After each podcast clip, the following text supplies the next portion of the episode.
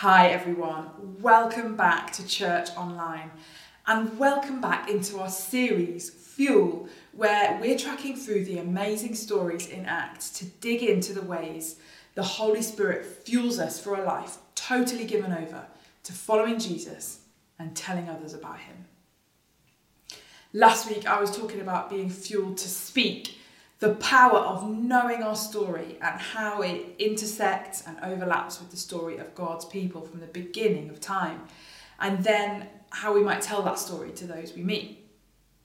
And today, as we continue through Acts, we come to a perfect example of that of someone who had an encounter with Jesus and who was fueled by the Holy Spirit to tell his story. And the impact of that was that it changed the trajectory of the church forever. And obviously, I'm talking about the amazing story of Saul on the Damascus Road. And if you know the story of Saul on the road to Damascus already, you will know that we often think of it as a conversion story. But today, I want to think about Saul's story as a call to leadership. How was Saul fueled to lead? And what might that tell us about how we are called to be leaders as we follow Jesus? So, why don't I pray for us as we begin? Holy Spirit, we are so grateful for you. We're so grateful for the chance to come to the scriptures again today. We pray that you would fuel us as we turn our lives towards you afresh today. Thank you, Father, for your goodness and your kindness to us. Amen. So let me tell you about Saul. We're in Acts chapter 9. Um, Stephen, who we spoke about last week, has just been stoned to death for his witness of the gospel. And Saul has witnessed that and approved of it. And as a result, persecution of Jesus' followers has broken out, and the church has been scattered out of Jerusalem throughout the surrounding areas of Samaria and Judea.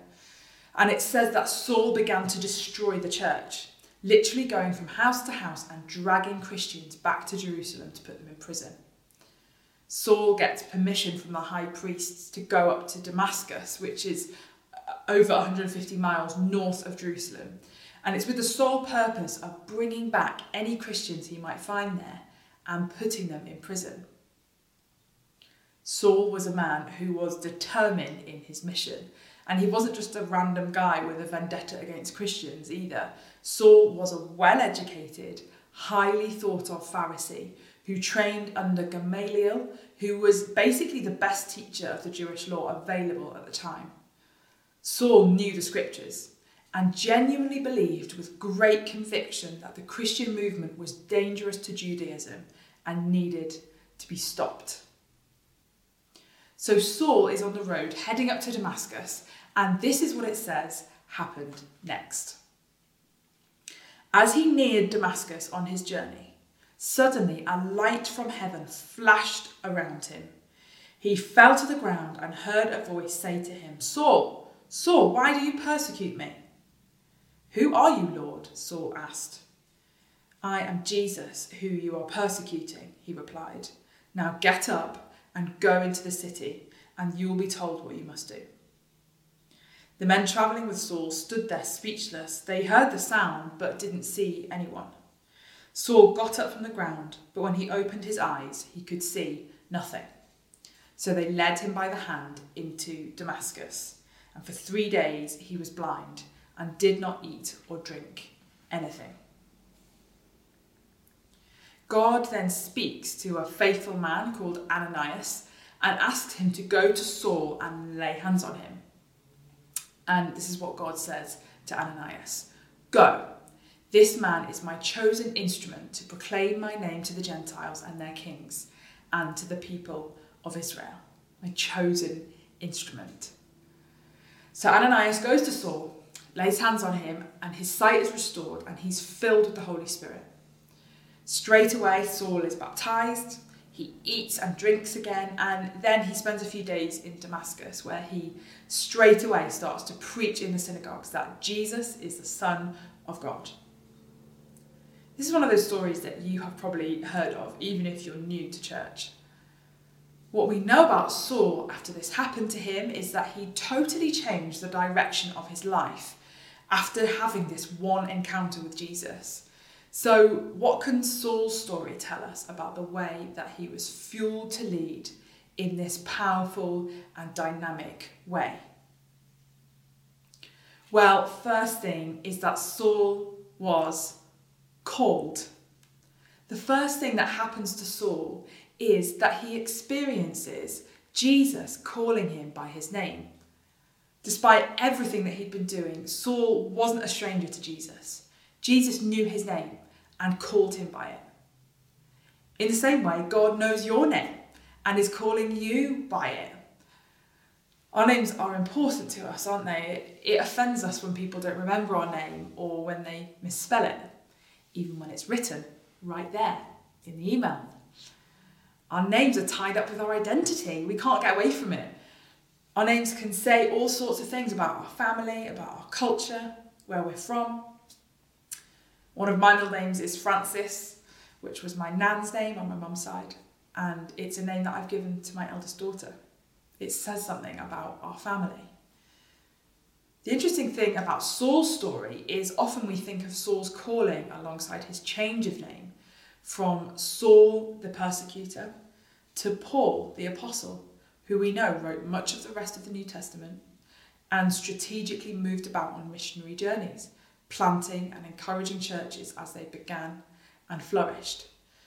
But actually, the scripture doesn't talk about Saul's change of name like that.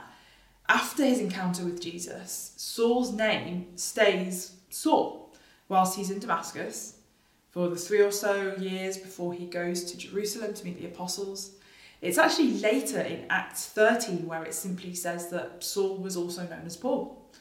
And Paul is just the Roman version of the Hebrew name Saul. And so it makes sense for him to use it when he was meeting and ministering to those who weren't Jewish.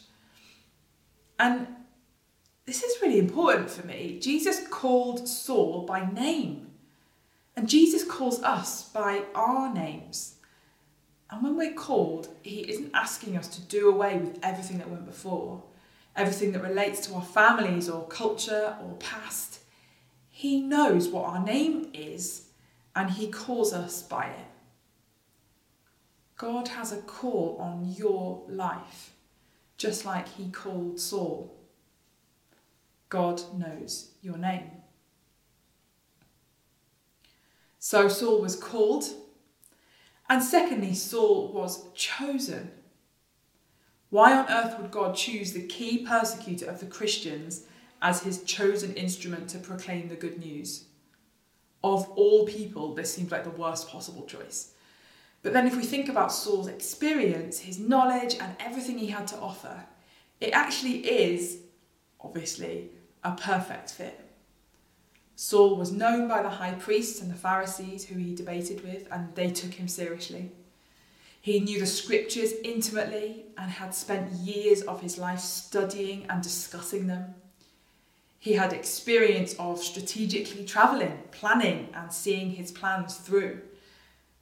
When we are asking God where He might want us to lead, so often it's in something He's been preparing us for way before we would have even considered a call from him. When I moved to the East End in 2010, it was for no other reason than my housemates and I found a reasonable place to rent. I never for a moment considered that I would end up with this deep passion and love for this part of the East End.